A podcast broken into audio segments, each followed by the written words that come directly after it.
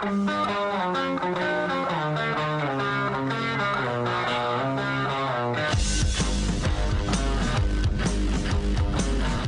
is The Big Show with Gordon Monson and Jake Scott, presented by Big O Tires. Stop by your locally owned Big O Tires for no credit needed financing and the best prices on tires. Big O Tires, the team you trust. This is 97.5, 1280 The Zone and The Zone Sports Network.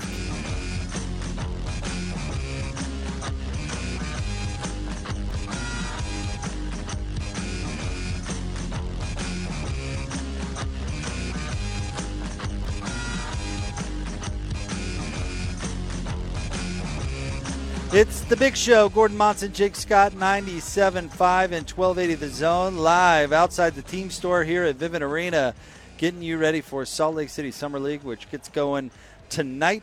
Uh, let's uh, jump out to the Smart Rain special guest line. It's no mystery. Utah is in an extreme drought. That is why Smart Rain is the solution for any commercial property concerned about water consumption while managing irrigation smartly. Find out more at smartrain.net.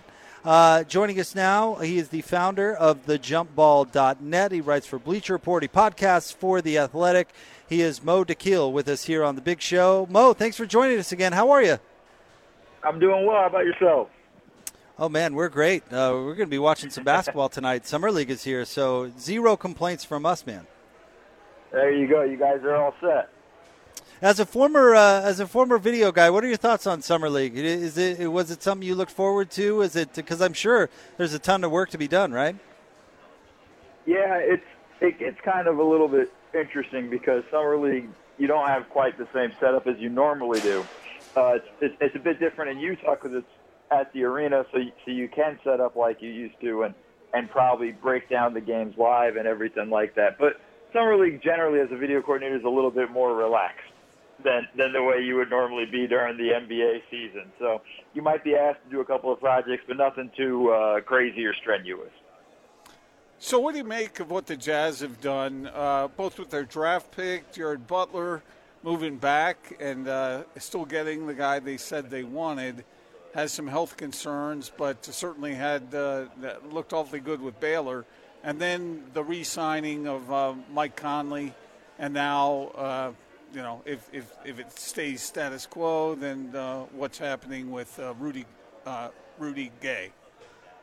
Yeah, so I think just first looking at the draft, I think that was just very smart calculations from the Jazz front office and saying we can probably move down, collect an asset, and and still get our guy. I think it kind of works out for them in that sense. So I think just very shrewd move by their front office you know, the the bigger impact is really the free agency stuff. And of course, you know, you you move Derrick Favors so that you can open up the opportunity in the cap space and and and create viable ways for you to be able to make moves. And bringing back Mike Conley makes a big difference. You know, three years, seventy-two million. That's that's that's a great deal for the Jazz. Very team friendly. I think that works out really well for them, especially if he can stay healthy. You bring in Rudy Gay. That's another athletic you know, more probably of a, a small ball four now than than when he used to be a wing. But another guy with, even though he's a little older with athleticism, could do some things, give you a little more uh, fire or power off the bench, a little bit more uh, defensive power as well in terms of guarding wings in the Western Conference. I think you know I I love what the Jazz are doing so far this summer.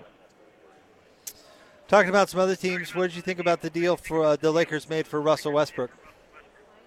Yeah, you know, at, at first, you know, before free agency, I saw that I, I didn't like it, and I, and I'm not all that sold on it. I just think it becomes a very difficult way to operate, you know, in, in, in offense with him and LeBron, you know, who aren't. I mean, obviously Russ isn't a very good shooter. LeBron's a pretty good shooter, but not really great. And I think you you're in a situation where you're going to take the ball out of one of those guys' hands and that's going to make the other guy less valuable. You know, and I think you're not going to maximize as much of their their skill level as you you can. So I think it's a little bit of an interesting pairing there. I think when you have the guys they're bringing in in free agency, though, you know, just today they brought in Malik Monk. I I, I know that Carmelo Anthony's going to get all the the shine, but I think bringing in Malik Monk was a big step for them in terms of bringing another shooter. Guy shot 40% from three last season. I think there's a lot of moving parts with everything they're building right now. It's going to be an interesting roster. I think if anybody can make this work, though, they still got LeBron. They still got the best player in the world, in my opinion. So I think they're going to be they're going to do just fine. It'll just be a very interesting uh, process in how they build everything. Any other deals or signings that are standing out in your mind as being particularly uh, impactful? Well, I think Miami, obviously, the other big deal, right? The the sign and trade to bring in Kyle Lowry was huge for them. I think that you know has has allowed them to start kind of, hey, we're going to get back to what we used to be. They're not fully. Uh, uh, I wouldn't say they're quite in the contender race in the East, but they're they're climbing up. They're also snagging PJ Tucker from Milwaukee, another valuable piece for them, a guy that they can put as a four to start for them and allow them to continue to sort of hey, let's let's get going here. Let's get ourselves together. I think Lowry is going to be a bit of an upgrade over Dragic. Not a massive one, but an improvement. And then just re-signing Duncan Robinson. I think Tyler Herro is going to have a bounce back year. I think there's going to be some good things in Miami. But one team that I think did pretty well, kind of quietly under the radar, is the Dallas Mavericks. Although they didn't get Kyle Lowry, pulling off and bringing in uh, Reggie Bullock for, you know, 30.5 million I think you know snagging a shooter and a, a guy that can defend, big big move for the Mavs. What do you think about these older players uh, getting such big paydays and, and three year deals? You know, we talked about Michael Conley, Chris Paul, and you mentioned Kyle Lowry. You know, are, I I think will they regret making such long deals in the end? Because I mean, Chris Paul's gonna be forty, right, when that's up. yeah, you know, I think Chris Paul is in a little different range than those other guys, um, but you know, I think that seeing how Chris Paul had, had played last season, I think that gave a lot of teams an opportunity to say, like, hey, we might be able to, you know, these other guys should be able to do the same thing. Doesn't ever work that way, right? It's it's, it's not one for one because one guy does it, the other guys should be able to handle it. I think the it, it's got to be a smart calculation from each of these teams when they make that decision, you know, and and you know the, the like the Jimmy Butler deal, signing him to a four-year deal I think the first two years are going to be great. I'm going to be very curious what his body looks like the next two, just in terms of if he can hold up and all those things. It's always a scary proposition when you're kind of committing that guy for a long time, knowing it's going to take him into older age. But I think that's where you got to trust on your your team and the research and everything you've done. That hey, this guy's still going to be able to, to hold up, and we're in a better place taking care of our bodies now than we were 10 years ago. So I think we're it, it, it's okay, but it's always a little bit nerve wracking. Any other deals that you're waiting on, Mo, that are standing out as being particularly, uh, you know, helpful for a team? Well, I'm very interested to see what's going to happen with Spencer Dinwiddie, and you know there are rumors with him and, and, and Washington nearing a deal. I think you know if that's going to turn into a sign and trade, is Brooklyn going to find a way to add Kyle Kuzma and, and, and basically add another wing, you know, a guy that can defend on the wing and, and and do some pretty good stuff. I think he'd be a fun fit on that offense. You know, him cutting off ball, he can he can knock down the shot three ball, not as consistently as some would like, but still pretty good. I think you know that would be something I would keep an eye on. That's going to be interesting. And then I have no idea what's going to happen with Dennis Schroeder. Like we haven't heard anything. I'm just curious if he's just waiting by his phone, hoping somebody's going to call him. Mo, uh, give us a couple of teams that had a good draft night A couple of teams that had a good draft. I think Orlando did a great job. I think snagging Jalen Suggs at five and um, uh, Franz Wagner at eight. I think they're beginning to build something. I think they're they're they started the reset over the the trade deadline. I think they're beginning to put together guys and put together uh, a culture and, and and starting that rebuild with a guy like Jalen Suggs. I think it's got to be very exciting for Orlando and puts them in a good situation. In terms of obviously Detroit, Cade Cunningham was an easy pick, slam dunk for them. I think you know we talked about the Jazz just making the smart move of hey we like our guy we think we can get him later. Moving back was just the the right and, and, and prudent decision. You know I I like Oklahoma taking swings. You know, and, and, and especially going after Josh Giddey, I think he's going to be an interesting prospect. But you know, they got nothing to lose. We can take on a guy like him, and let's take a big cut and see where we end up two things off of what you just said there. One of them is is OKC not going to be happy until it owns like 500 first round draft picks in the future? I, I just wondering. And, and well, the second, the second question is, fill us in on Cade Cunningham because I know Jake hosted our draft night show, and so I know he got into it big time. But for our listeners, what makes Cade Cunningham uh, so highly thought of? Well, for Oklahoma City, I think we're just heading one day for just an all Oklahoma City draft. One through 30, just it's the whole, we're going to host the draft in Oklahoma City. It's going to be, that's just going to be the first round. I think that's what they're going for. Um, the Cade Cunningham brings to them, first off, his size, six eight, unbelievable uh, skill level. You know, can score pretty much at every level. You know, the three ball mid range can get to the cup. Great competitor great passing vision. You know, com, you know, combats defensively. I think you know he he kind of has a, a, a very solid package all around that you look at going like, hey, he can really build into being a high quality player, a guy we can build our franchise franchise around. And that's why he went number one. I think it was a no-brainer for most people. You know, um, Mike Schmitz of, of ESPN had the 11 moves that Cade Cunningham has that can translate to the NBA right now. That's 11 moves. A lot of guys coming in the league don't have 11 moves. You know, it's like a, a pitcher coming in with five pitches. You know, I think all of that are just things you're looking at going like this guy, ha- if everything works out, and that's, you know, you got to get lucky. Got to be healthy. Got to, uh, you know, and, and, and hope you can continue to progress properly.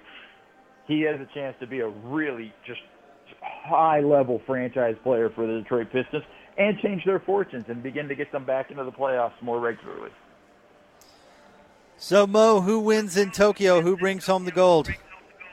I'm still going Team USA. I think you know it's it's not going to look pretty, guys. Everybody needs to. It, it hasn't looked pretty yet. Not going to look pretty the whole way. Um, there's going to be times where you know, like when we were watching the game against Spain, you were watching it, and I was watching it, going like, "Wow, the U.S. is down 11." It was 40 to 29 at one point. And I was going, they can't stop Ricky Rubio. This is this is going to be a real rough night for Team USA. But sure enough, they turn it around in the second half. Really, at the end of the second quarter, when they won on that run, a 20 to six run to start the third quarter, really building everything up and and and got them back into cruising mode.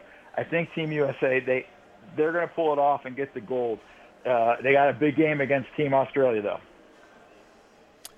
How important is the gold medal uh, in USA basketball these days, Mo? Because you know, there's some people uh, always consider the Olympics to be secondary to what happens in the NBA. But is this is this a big deal, or is it just kind of like uh, soothing some pride? I think the, the, the gold medal is it's it's not a big deal if we win. If we lose, it's a whole disaster, right? And you see it. You saw it after we lost to France, right? Everybody had a complete meltdown. You know, it's, I can't believe we lost. Da, da, da. We're, we're this team and, and things like that. You know, when we win, it's like, no, we we were expected to win. That's that's fine. You don't get prizes for when you do what you're supposed to do. Um, and and and I think that's kind of the way uh, we sometimes treat the. It, don't get me wrong; it's a very arrogant way to go about it. It's gonna, you know, it's gonna bite us again at some point because we you know we saw it here. We haven't sent we didn't send our best guys, and we're watching the world catch up. You're watching what Slovenia has done with Luka Doncic. They're 17 and 0 whenever he plays for the Slovenian national team. That's really impressive. You know, he he just kind of brings that game to him. We saw we lost to France. France has a ton of NBA players on their roster. Australia, who we're going to play tomorrow uh, evening. I'm not sure the time zone has completely messed me up, but uh, you know that ton of NBA talent along that roster. I think we're beginning to watch teams and countries catch up a little bit to us. So we got to we got to enjoy it when we have it because who knows? At some point, we're going to be in a tough spot. Mo, it's always a pleasure to have you on the show. Thank you very much. We appreciate it. Uh, thank you guys for having me. Thanks, Mo. That's our friend uh, Mo Dakhil, founder of thejumpball.net, uh, writes for Bleacher Report, podcast for The Athletic. He's very busy. Former uh, NBA video coordinator, um, and, and really is a very insightful guest. We're lucky he's uh, joined us a few times. He echoed what you said back before I left, and that is that Team USA only gathers attention when they lose. They're only interesting when they lose, Gordon. They're not interesting when they win. They're only interesting when they lose. Which is kind of a no-win situation for them to be in, but it is what it is. I wonder if that affects guys' desire to be a part of it. Um, I don't know. I don't know if the athletes themselves would think of it that way. Maybe they would. Agents would. I mean, they're looking at it going, "Hey, if I join this team and I and I get playing time and the team loses, then it is everything to lose and not a whole lot to gain." But it, when we talked about this before though, except for we don't we don't as fans, not the players, but as Mm-hmm. fans and, and observers, we put no weight in the Olympics for how we judge our NBA players. None. I mean, do you even remember who was on the the uh, what team was it that lost? 04? Yeah. I mean, I remember a couple of players that were on that team, but did, did it did it impact your view on their legacy in any way? Not really, no. In no way. And even the players that have won gold, do we do we really care? No, because everything is in the wake of the dream team. What, Well, it's- uh, it's nothing because- can compare with that. It's not the highest level of basketball. It's not that great of achievement Yeah. for these uh, these American players. I'll tell you what it does point out though uh, uh, is how the NBA, the evolution of the rules in the NBA, have made players a lot softer. Because now they get into a rough and tumble situation and they kind of shrink away. Right? They're just crying about getting a foul call as opposed to playing tougher. See, I think it's a good thing. I think it's a good thing that the world is getting better at basketball. Well, it's a good thing for the NBA because it's more interests abroad and Yeah. and better play. I mean, more of a pool of Indeed. talent. And Yeah. when you look at the, that, that talent and what they're doing in the league now, formidable. It's it's the opposite. Like football has the opposite issue, right? Where football, the talent pool of football players is shrinking, whereas the talent play, you know, pool of basketball players is growing. Seems to be, yeah. And that's just you know, football is not as popular amongst the youth today, and maybe it's the mom effect that uh, that the NFL feared Is for so true? long. What the and is fewer that- people are playing yeah. football as kids? Yes. That's a- Particular in place, uh, particularly in places like California, where it's dropped off significantly. really, that's a fact. Zach Wilson just signed a contract for $35.9 million. But what does that have to do with what I'm talking about? Well, I mean, you'd think that that would create interest in having kids participate in a sport. Okay, are more kids participating in baseball, even though baseball players are way, making way more money than football players? Well, I don't know. Fewer know. fewer young people are playing football. The concussion situation has had that effect on youth football.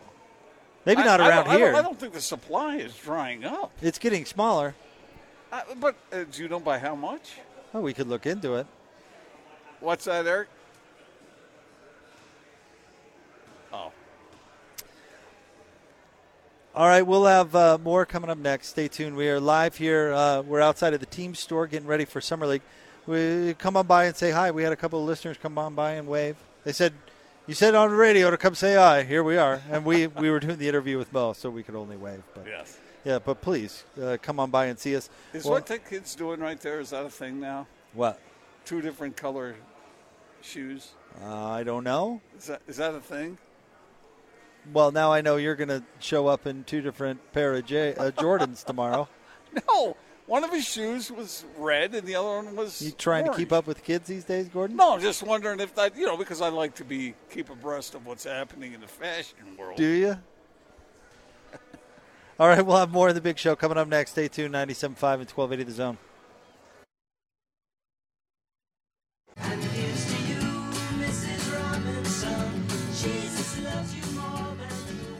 This is The Big Show with Jake Scott and Gordon Monson, presented by Big O Tires, with the lowest price on every tire every day, with no credit needed financing options available. Big O Tires, the team you trust.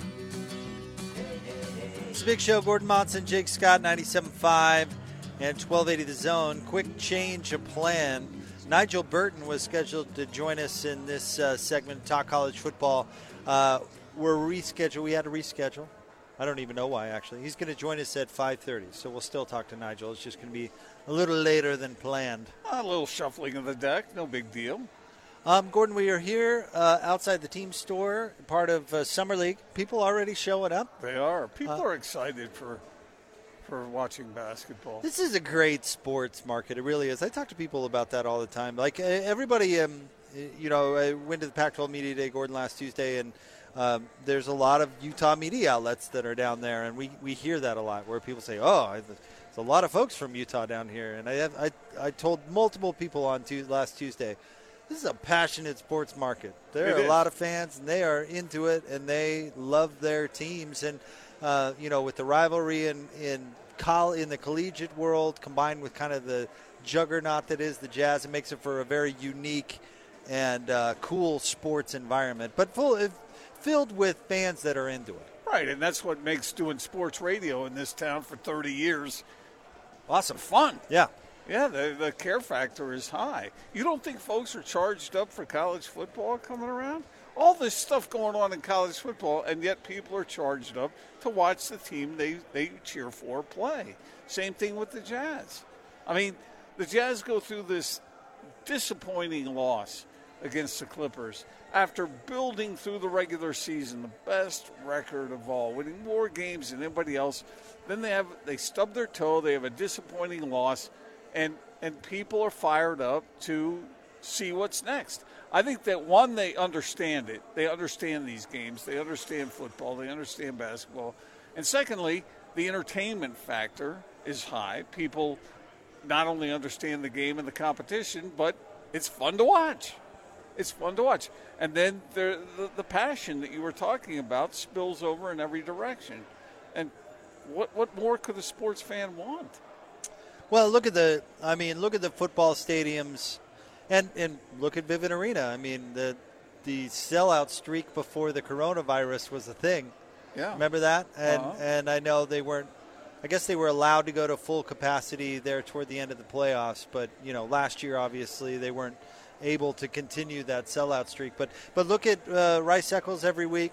Look at uh, LaVell Edwards Stadium every week. They're full for the most part. I mean, yeah, not I mean, every game, talk- but you're but I talking mean, about 100,000 fans yep or more. who are going in person, not even talking about the folks staying home and watching on TV. Exactly. Yeah. And and th- this is a smaller market. I mean, Well, we talked about uh, the Northern California schools last hour, right? Yeah. I mean, there's like five people going to Stanford and Cal between them.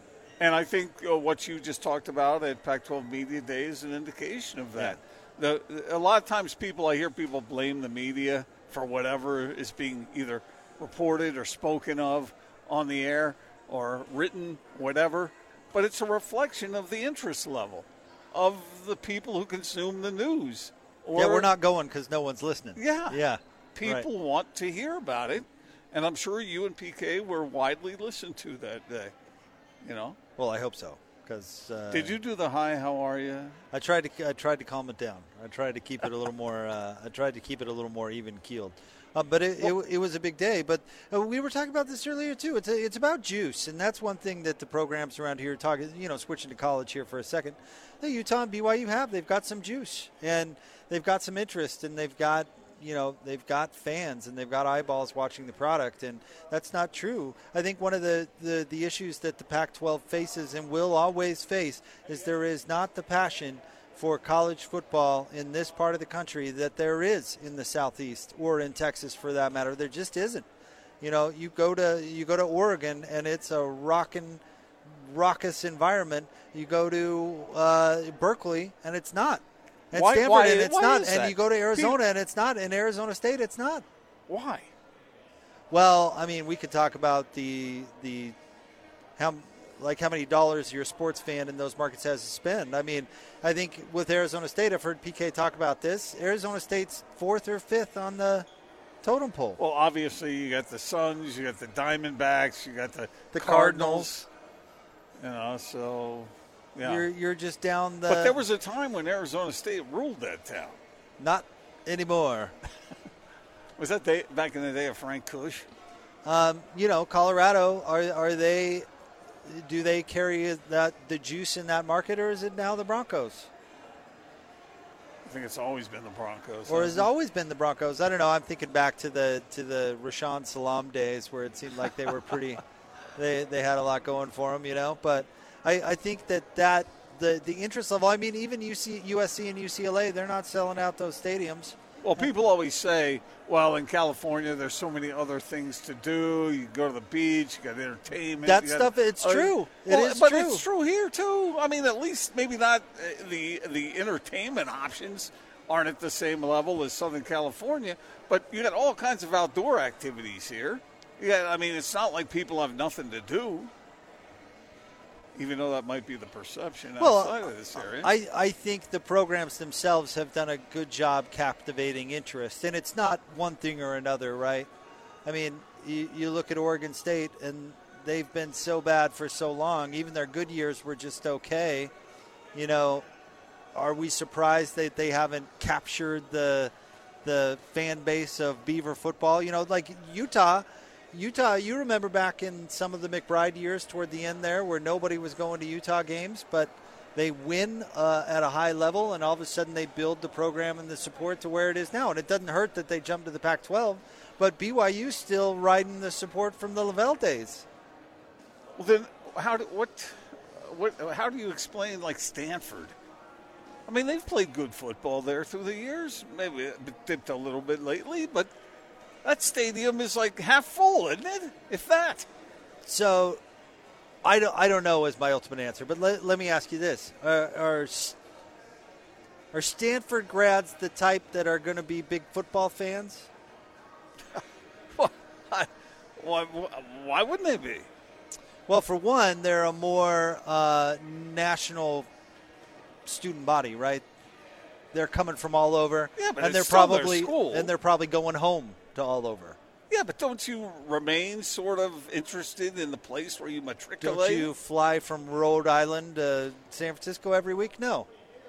Yeah, I- yeah, I guess. But I don't, I don't, I don't know, Gordon. It'd be, it'd be a fascinating look, right? I mean, Tennessee hasn't won jack in a long time, but yet 100,000 people are going to every game. But they've had success in the past to build that, right?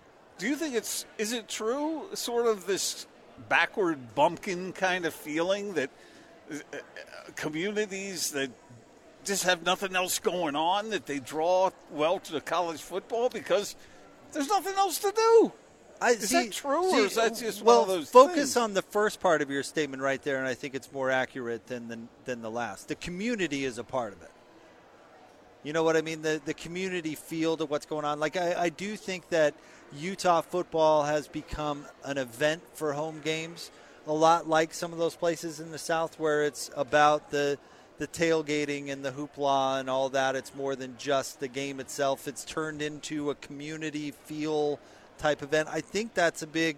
I think that's a big part of it.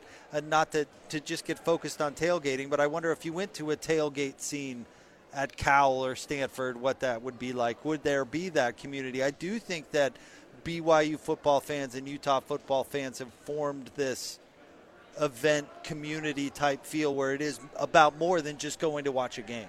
I've seen some pretty good pregame tailgating going on around the Rose Bowl for UCLA. You know, Okay. I I, I, I, think they know. fight the fact that the, that that stadium is so far away from their campus. I think that affects some things too. I mean, I don't think there's just one answer, but I do think the community part of it is a thing. I think that the support then- it builds and stays because it's more than just I like watching football. It's about this communal thing. So, an attendant question with that, and it's a very important question, an issue that uh, Kliavkoff has to address. Are how much does that all, everything we just talked about affect recruiting? Because there's a lot of talent in California, and a lot of it is leaving the state. Well, a lot more now than uh, a month ago. You're not going to, if you don't have the juice around your program, you're not going to be able to bribe players to go play for you, right? So, I mean, that's going to be an issue in recruiting. But it's already been an issue for quite some time. Not as much because now you can just flat pay them. I knew that's what you were getting at, but uh, it's more than just that. If you don't have boosters You don't willing think to pay you, you recruits millions USC, of dollars, You don't think USC can pay its players whatever it wants? we're, we're not necessarily To talking. quote, to quote Norm Chow, we're not talking about USC, USC. gets what USC. We're talking wants. about the league. You said the But- league but- with players but- leaving. but- if they're but- going to make a million dollars day one at Ohio State, yes, they are going But to even leave. SC is is uh, is kind of losing recruits. Well, will they still? I don't know. It'll be interesting to see. Yeah, I don't know. Well, it's what we're talking about here is a societal thing.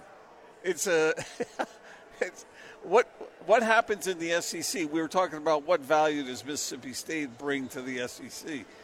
Well, they bring people. People in the community are energized, just like we were talking about out here. But that is not the case in some places. I, when my time spent in the Midwest, we were talking with Bowler about that earlier. People in the Big Ten think that's the only place in the country where football, proper football, is played. At least that's been the historical view. Maybe the SEC has made quite a dent in that, but still, uh, and and they draw good crowds. It's it, I don't know. I, I I don't know. I know winning draws people into the seats. I get that, but I don't know why, from a community standpoint that you were discussing, why why it is uh, it, it's it's just not as important in some areas as Well, others. I get the pro effect, but- I know that in Denver the Broncos are king. I mean, I, I understand that, but there are places where you can have both. yeah, but but but it's back to the culture thing. You know, football, for example, is probably a big conduit for people's connection to the university. Yeah. That might not be true other places. That conduit might be different, right? So if if you're a, a Stanford grad, maybe your ability. Oh, nice, Jonathan Reinhardt, everybody. Maybe your ability to stay connected to your university is something different. In, in Utah, at Utah and BYU, football is a big part of that. That's how I think fans and alums stay connected to the program and the university. Where we've talked about this for a long time. In college, it's not about the level of play that attracts fans. It's about the connection to the university, whatever that may be for you. but there's a lot more connection when winning is being done, Yeah, sure. Yeah. at least around these parts. Well, I think Utah proved when it had its four and eight seasons or whatever that it still is going to sell that place out, even on seasons that they don't win 10 games. Mm, I'm not sure I agree with that. It happened. What do you mean? I'm, t- I'm telling If you what Utah, happened. If Utah goes four and eight for five straight years, the building's going to empty. They out. went four and eight for two straight years, and it, they sold out every single home game. Wasn't game. that five and seven? Well, after the bowl, what? Not after the bowl. Wasn't it four and eight, both games, or both I years, thought or was it five I- and seven? I- Either way, they sold out all of those home games. Did they? Yes. Okay, but there's a difference between two off years, especially when you're climbing into a new conference. Of course, I just told you Tennessee sucked for decades. They still get 100,000 people in that stadium every week. Arkansas has been terrible forever. They sell out every game down there, Are too. they really selling them out? The Razorback fans? The Yeah. old Sooie thing? Yeah. I don't know. I haven't checked the attendance. Uh, I I just think winning. Texas. Texas better. has sucked for decades. Last time I was at a Texas game, it was. I do not believe it was sold out. That's a big stadium, like ninety-seven. I think Texas's support and fandom has done plenty. Yeah, well, Gordon, Gordon goes to one game that has two empty seats, and he's like, ah. The University of Texas the annual its endowment is more than most countries in the world. Have they only won two league titles in all of all of the Big 12 history? First, well, I, I it, it just brings up the big old question mark again. Why? How how did is it? How does this happen? It's about more than winning. That's my point. It's about that attach, uh, that conduit, that attachment to the university. That's that's how uh, uh, that's how millions of uh, college graduates relive their early twenties uh, several times a year. How's Va Tech doing ever since uh, his suck. lordship Beamer uh, uh, They retired? suck. No, are they drawing fans? Yeah, they still draw a ton of fans. Are they drawing fans like they once did? I'm pretty sure. I mean, I guess I haven't looked at the figures uh, in the last week or two, but yeah, I mean, they're still selling out Lane Stadium. I wonder how long it takes to build it up. I wonder to make a difference. How, how many seasons would Oregon State have to have winning records before that newly renovated stadium of theirs gets filled up. I don't know. All right, stay tuned. Uh, you've missed it. I know. The Not Sports Report coming up next. We've done it, and we've probably done it better, but people are used to you doing it. So that's You that's, did it better. that's coming up Uh, next. no, well, since you did better, why don't you take it again? I want to I hear. don't want to step on your toes, man. I just wanna I'm hear how much I'm better just- it is. Hey, I'm just here to participate. That's all. Okay. All right. I, I don't want to take over your baby. Didn't you and I come up with this, some version of this together? Kind of. We did the slammies and the high fives, which maybe we should get back to the slammies and the high fives. I like that. All right, more next live from the team store here for Salt Lake Summer League. It's the big show, 97.5 and 1280 The Zone.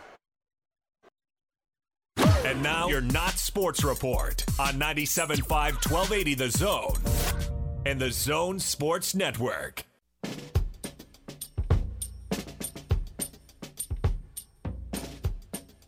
This is The Big Show with Jake Scott and Gordon Monson, presented by Big O Tires, with the lowest price on every tire every day, with no credit needed financing options available. Big O Tires, the team you trust.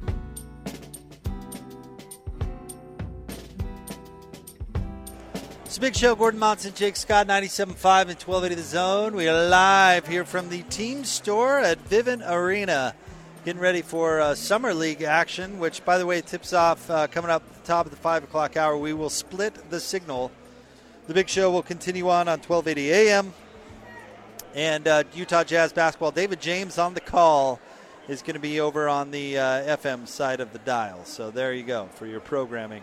Either keep it locked here to 1280 or flip over to DJ doing that good play by play work alongside my guy Tim Lacombe. So it should be a lot of fun. Right now it's time for the Not Sports Report brought to you by the LHM Used Car Supermarket.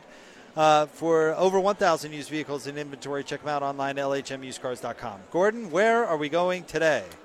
Uh, we're not going to any particular place. We're going to a, a national holiday. Okay.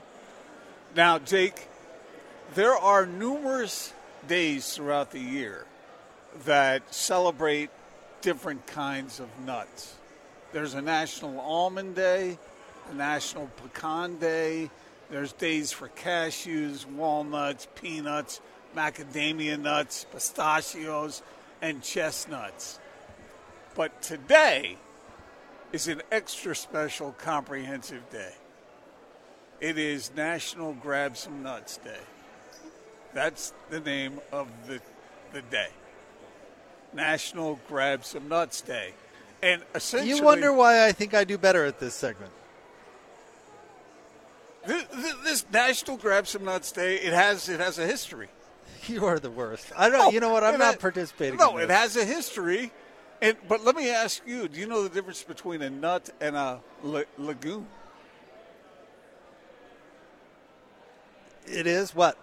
It, uh, is that how you say it? Legume. I think it's legume. Leg, yeah. leg, legume? What?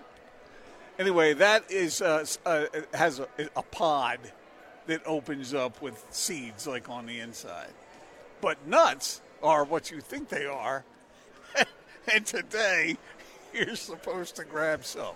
And according to the American Heart Association, what do you think is the is a healthy amount of nuts to consume during during an average week? Some. Uh, four helpings of one and a half ounces, which is essentially a handful. So four handfuls of nuts a week. It- it- there is some confusion about National Grab Some Nuts Day. They, they think that it may have started with, with me- metal nuts and bolts, but then it changed to the kind that you eat.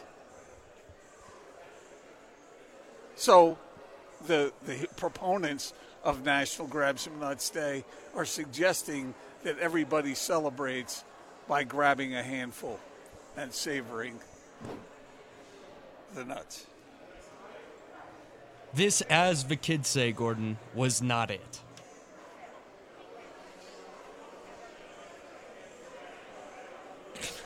You are something else.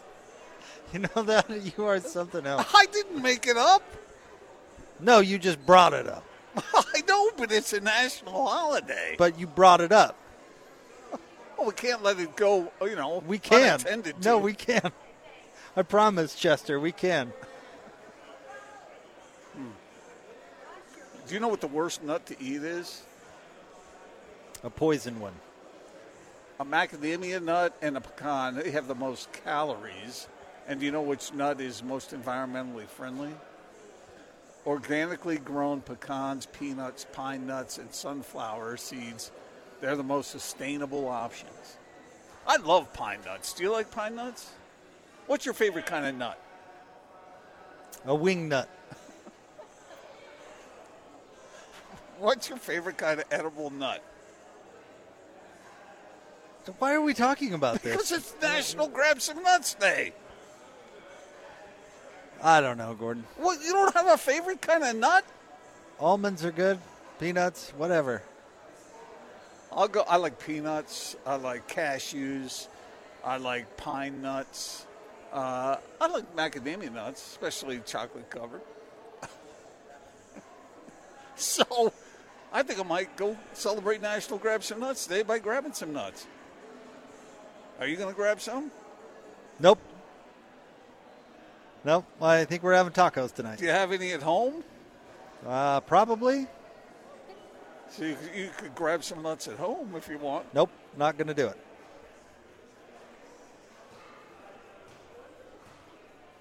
You're the worst. This is the worst. The silence here is. I know. It's This is the worst. Yeah, This it's- is the worst. August killing third, me. National Grab Some Nuts Day. I can't. Don't what? I'm not making this up.